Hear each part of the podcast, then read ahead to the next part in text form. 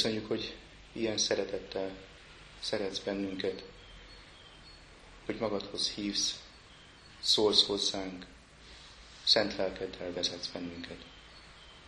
Kérjük, hogy tölts ki ránk, de szent lelkedet továbbra is. Áld meg, Uram, ezt az alkalmunkat, hogy tudjunk rád figyelni, hogy elcsendesedjünk Te előtted, bármennyire is szakatol bennünk a hét mindenféle sőtésével és forgásával. Készíts el bennünket, hogy méltóképpen ünnepelhessük legnagyobb ünnepünket, nagy pénteket.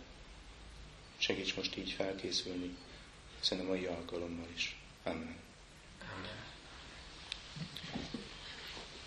Isten igéjét a Márk evangéliuma 14. részének 12. versétől kezdve olvasom. És a kovásztalan kenyerek ünnepének első napján, mikor a húsvéti bárányt vágják vala, mondának néki az ő tanítványai. Hol akarod, hogy elmenvén megkészítsük, hogy megehesd a húsvéti bárányt? Akkor elkülde kettőt az ő tanítványai közül, és mondanékik. Menjetek el a városba, és egy ember jő előtökbe, aki egy korsó vizet visz, kövessétek őt. És ahova bemegy, mondjátok a házigazdának, a mester kérdi, hol van az a szállás, ahol megeszem az én tanítványaimmal a húsvéti bárányt. És ő mutat néktek egy nagy vacsorálóházat, berendezve, készen. Ott készítsétek el nékünk.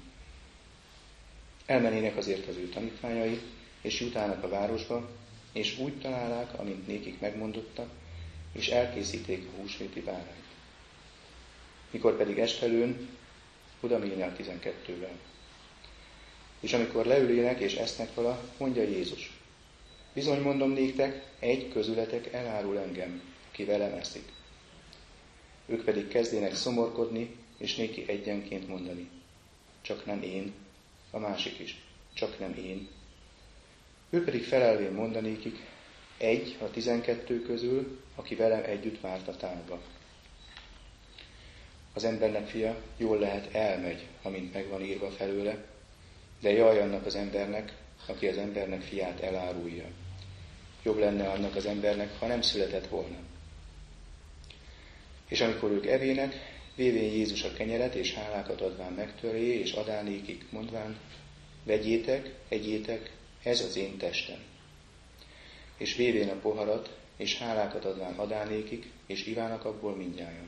És mondanékik, ez az én vérem, az új szövetség vére, amely sokakért kiontatik. Bizony mondom néktek, nem iszom többé a szőlőtűnek gyümölcséből, mind a napig, amikor mind újat iszom azt az Isten országában és dicséretet énekelve kimennének az olajfák hegyére. És mondanékik, Jézus, ezen az éjszakán minnyáján megbotránkoztok bennem, mert megvan írva, megverem a pásztort, és elszélednek a lyukok. Eddig Isten igéje.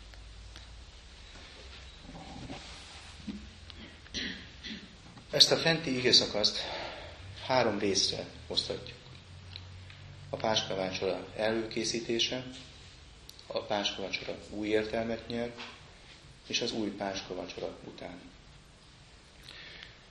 A történet kezdetén Jézus, mint proféta, ad utasítást a tanítványainak, hogyan és hol fogják megtalálni azt a vacsoráló helyet, amit, mint minden az ő életében, elő volt már készítve.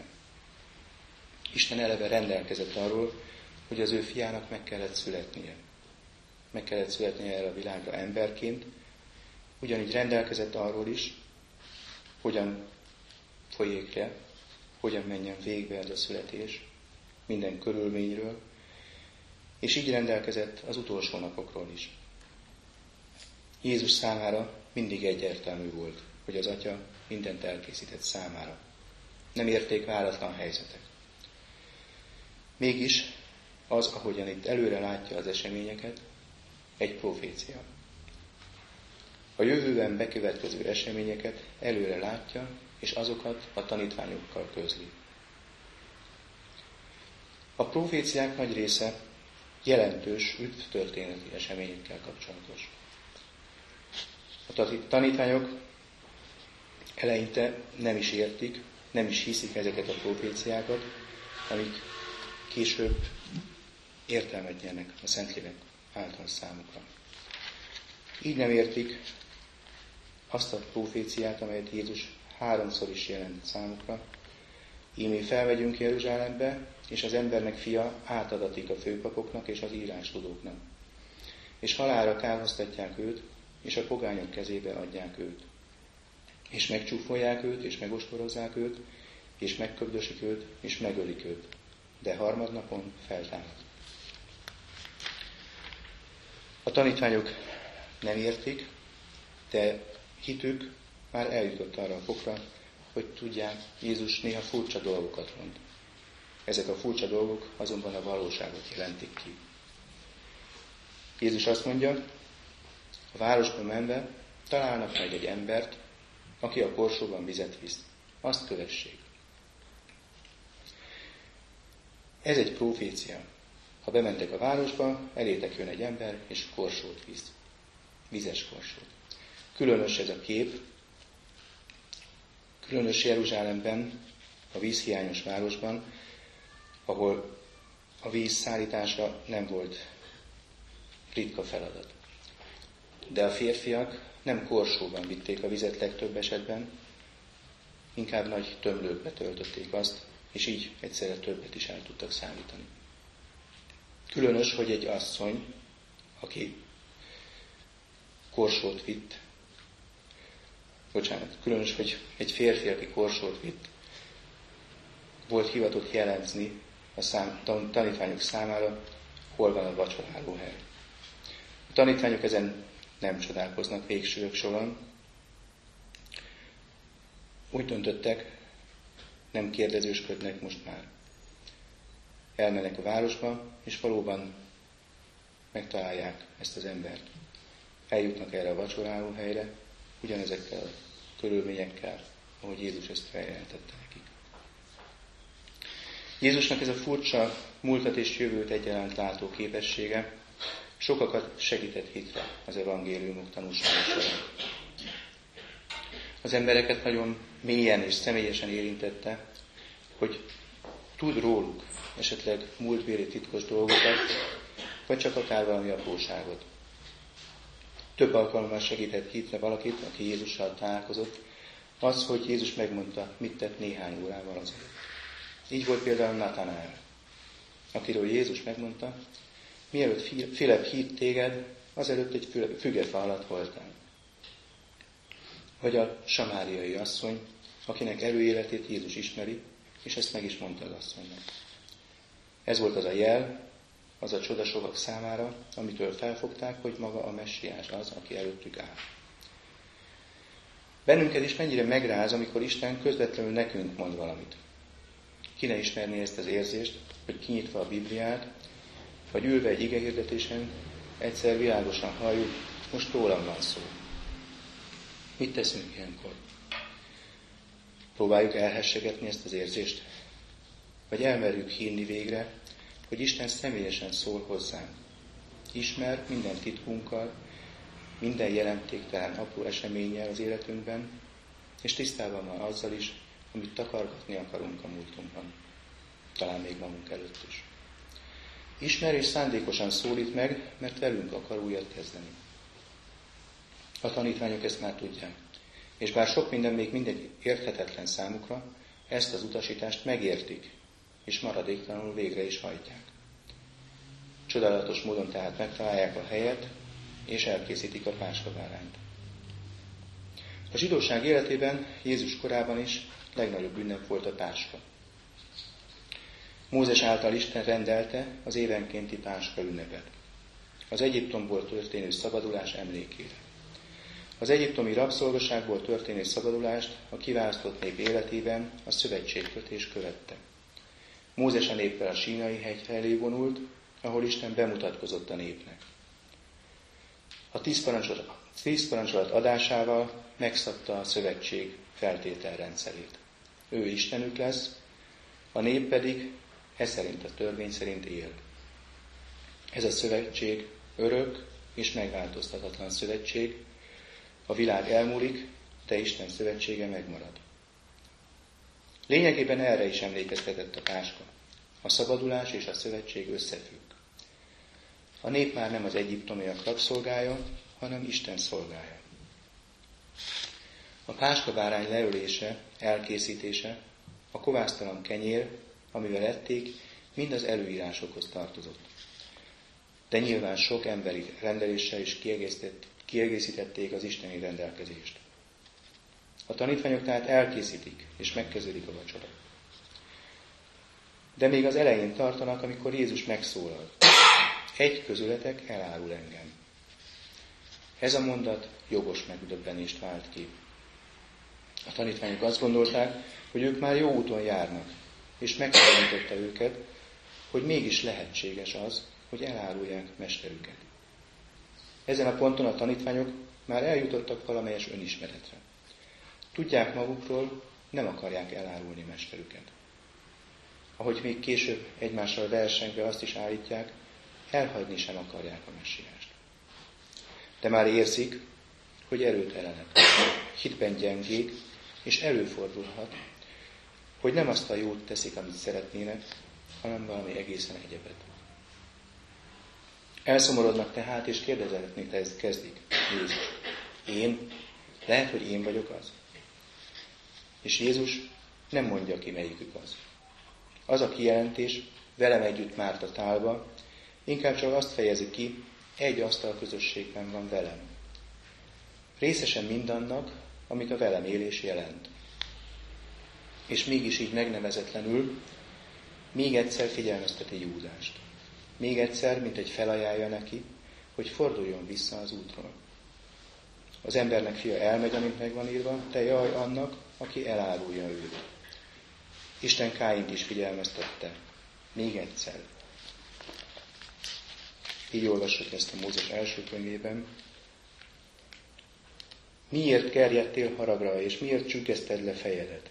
Hiszen ha jól cselekszel, emelt fővel járhatsz, ha pedig nem jól cselekszel, a bűn az ajtó előtt leselkedik, és reád van vágyódása. De te uralkodjál rajta.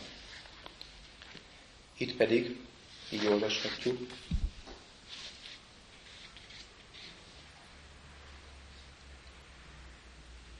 az embernek fia jól lehet, elmegy, amint meg van felőle, de jaj annak az embernek, aki az embernek fiát elárulja. Jobb lenne annak az embernek, ha nem született volna. Milyen sokszor hallottuk már életünkben Istentől elszakadt emberekről, hogy nincs értelme az életüknek. Legjobb lett volna, ha meg sem születtek volna. Így van ez. Ez a halál állapota. Az Isten nélkül való lét, aki ebben megmarad, annak az élete keservesen vezet a semmibe. Az az érzés, hogy jobb lett volna meg sem születni, ezt fejezi ki. A születés az újjászületés nélkül csak biológiai lét. És mint ilyen, szomorúan, tragikusan véges. A saját bűnösségünk megtapasztalása, a gyengeségünk átélése, kudarcaink, szenvedéseink, betegségeink, végtelen lelki elszigeteltségünk megélése halálos szomorúsággal tölt el bennünket. A fájdalom, amit az Istentől való elszakítottságunk okoz, elviselhetetlen. És nagyon nehezen eszmélünk rá, hogy Istennél keresünk megoldást. Amíg nem nála keressük, újabb és újabb kudarcok várnak. Marad az az érzés, bár csak meg sem születtem volna. De éppen ezért jött Jézus, hogy legyen ebből kimenekedésünk. Épp úgy, ahogy Izraelnek Egyiptomból a szövetségbe, nekünk a halál, a bűnhatalmából, az ő örökébe. Jézus és a tanítványok a páska fő részéhez érkeznek, a kenyér megtöréséhez. A páska az egyetlen vacsora, az egyetlen étkezés az zsidó hagyományrendszerben, amely nem a kenyér megtörésével kezdődik. Jézus megtartja az előírásokat, az ünnephez tartozó vacsorát, azonban egy ponton megtöri. Ez a pont, ez a kenyér kiosztása. Kifejezve ezzel, hogy nem az ember van a vacsoráért, hanem a vacsora az emberért. Vagyis mindazok az emberi előírások, amelyek Isten rendelkezéseit szinte már teljesen elnyomják, feleslegesek. Jézus Úr a Páska vacsora felett is. A kovásztalan kenyeret, amely a szolgasság nyomorúságos éveit szimbolizálta, a családfő ezekkel a szavakkal osztotta ki. Ez a kenyér a nyomorúság kenyere. Ha éhes vagy, egyél. Ha nyomorúságban vagy, gyere velünk, és edd páska vacsorát velünk. Jézus azonban megtörve a hagyományt, ezekkel a szavakkal osztja szét. Vegyétek, egyétek, ez az én testem. Jézus testében magára vette a mi nyomorúságunkat, a mi bűneinket. Megtöretik érettünk, és jut belőle mindannyiunknak. Egyszeri áldozatával lehetővé teszi ezt. Önmagát osztja szét, hogy ő legyen mi bennünk, és általa mi az atyában. Hogy ő legyen mi bennünk, általunk legyen jelen ebben a világban. Az ő testét törik meg, az ő testének szimbóluma a kenyér. Önmagát adja érettünk, hogy az ő szeretete éljen mi bennünk, és az ő világossága világosít, világos, világítson mi rajtunk keresztül. A kenyér megtörése után következik a borosztása. És vévén a poharat, és hálákat adván adánékik, és ivának abból mindnyájan, és mondanékik, ez az én vérem, az új szövetség vére, amely sokakért kiontatik. A pohár, amely Jézus vérének szimbólumát tartalmazza, az új szövetség vérét, amely sokakért kiontatik. Más helyen hozzáteszi a Szentíró a bűnök bocsánatára. Ez az a vér, a bárány vére, amelyben megfehéríték ruháikat a szentek. Ez az a vér, az ártatlan kiontott vér, amely mindannyiunk bűneit lemossa. Amely rajtunk az életet jelenti, úgy, mint a szemöldökfán Egyiptomban az életet jelentette a házban lakóknak a páska vére. Jézus vére rajtunk a jel, az áloga annak, hogy Isten megbékélt, bűneinket eltörölte, minket Jézusért fiú, fiává fogadott. Ezért is állít a görög eredetiben diatéké, testamentum, végakarat. Ez nem két fél szövetsége, ez Jézus végrendelete. Hogy akik ő benne vannak, akikért az ő vére kiontatik, azok immár fiak. Nem mondalak titeket szolgáknak. Nem szolgák, mert örökösök. János erről így ír. Lássátok, milyen nagy szeretetet adott nékünk az Atya, hogy Isten fiainak neveztetünk. A világ azért nem ismer minket, mert nem ismerte meg őt. Szeretteim, most Isten gyermekei vagyunk, és még nem lett nyilvánvalóvá, hogy mi leszünk. De tudjuk, ha nyilvánvalóvá lesz, hasonlókká leszünk ő hozzá, mert meg fogjuk őt látni, amint van. Ilyen szeretetet adott nekünk az Isten, hogy az ő vére ontatik ki, hogy életbe lépjen a testamentum, amelyben örököljük a fiúságot. Neki kellett meghalnia, hogy mindez érvényes legyen. De ezáltal lehetővé válik menetelünk az atyához. Jézus mondja, nincsen senkiben nagyobb szeretet annál, mint ha valaki életét adja az ő barátaiért. Ti az én barátaim vagytok, ha azt cselekszitek, amiket én parancsolok néktek.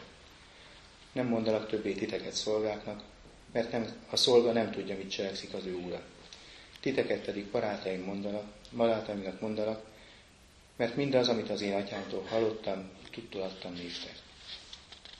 Helyreállítja a megrontott kapcsolatot az Isten és ember között, ami a bűneset nyomán örökségünké vált. Nem csak akkor ott, a tanítványokra volt ez igaz, hanem ma is, ránk is. Ha felismertük már, hogy Jézus nélkül semmit nem tehetünk, ha megértettük, hogy még mindig saját erőnkben bíztunk, hogy kudarcaink oka nem az, az, hogy nem nála keressük a megoldást, odaborulhatunk lábai elé, és kérhetjük, hogy bocsásson meg, újítson meg belsőképpen, adjon új értelmet az életünknek. Jézus ad megújult értelmet nekünk is, amint új értelmet adott a Páska vacsorának is. A Páska vacsora emlékvacsora volt, az egyiptomi szabadulás, a rabszolgosságból való megmenekedés és a szövetség emlékére. Az úrvacsora a bűneinkből való szabadulás emlékeztetője.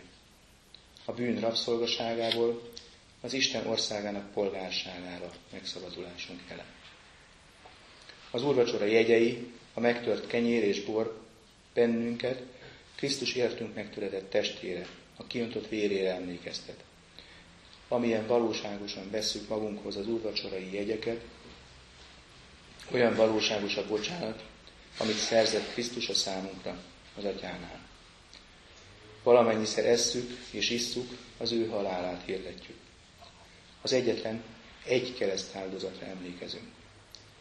Az úrvacsora jegyei érzékszerveinkkel is felfogható, megtapasztalható, ízlelhető módon adják elénk azt, amit az ige fülünkkel hallatva, hogy Isten végtelen szeretetében lehajolt értünk bűnösökért. Ha ezt a vacsorát hívő lélekkel veszük magunkhoz, az örök életre táplál bennünket. Megerősíti a hitünket, megerősíti a testvéri közösségben, és a bennünk lakozó Szentlélek által egyre jobban egyesülünk a mi drága megváltónkkal. Új páska, új szövetség, amelyet Jézus új parancsolata fog egybe. Új parancsolatot adok néktek, hogy egymást szeressétek. Amint én szerettelek titeket, úgy szeressétek ti is egymást. Erről ismeri meg mindenki, hogy az én tanítványaim vagytok, ha egymást szeretni fogjátok. Ez az új páska, az Úri Szent Vacsora nem csak az értünk kiontott vérre emlékeztet, hanem a reménységünkre is. Arra, hogy mennyei lakomára vagyunk hivatalosak. Jézus a vacsora végén, mielőtt a tanítványokkal az olajfák hegyére indulna, dicsőrő énekeket énekelve egy újabb kijelentést tesz. Bizony mondom néktek, nem iszom többé a szőlőtűnek gyümölcséből mind a napig, amikor mint újat iszom azt az Isten országában. Ennek a vacsorának folytatása van a mennyben, az új teremtéskor. Akkor újat iszik, ígérete szerint velünk. Annak az előképe az úrvacsora, amikor az Isten asztalt terített a mennyben, és behív bennünket a bárány lakomájára. Jézus hazavár bennünket az ő mennyei birodalmába. Amen. Imádkozzunk.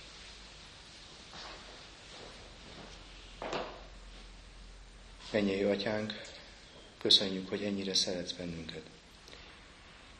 Köszönjük, hogy a te fiadat áldoztad mi érettünk, a mi bűneinkért, hogy lehessen nekünk ismét kapcsolatunk te veled. Köszönjük, Urunk Jézus, hogy kitartottál mindvégig. Kitartottál a keresztfáig, hogy felvitted oda mi bűneinket. Kérjük, hogy segíts felkészülnünk urvacsorai közösségre. Segíts előtt hoznunk mindent, ami elválaszt még tőled bennünket. Kérjük, hogy bocsáss meg mindazt, amit így megvallunk. Add, Urunk, hogy valóban új szövetségre kerüljünk te veled, hogy ebben az új szövetségben világítsunk a körülöttünk lévő világban. Adurunk, hogy sóvá legyünk, adurunk, hogy a mi szavunk a te szavaddá legyen. Így áldj meg, kérlek, a holnapi napon is bennünket. Segíts meg bennünket, hogy mindvégig kitartsunk azon az úton, amelyet te adtál nekünk. Amen. Mondjuk el az Úrtól tanult imádságot a mi atyánk. Mi atyánk, aki a mennyekben vagy, szenteltessék meg a te neved. Jöjjön el a te országod, legyen meg a te akaratod, mint a mennyben, úgy a földön is. Minden napi kenyerünket add meg nekünk ma, és bocsáss meg védkeinket, miképpen mi is megbocsátunk az ellenünk védkezőknek. És ne vigy minket kísértésbe, de szabadíts meg a gonosztól.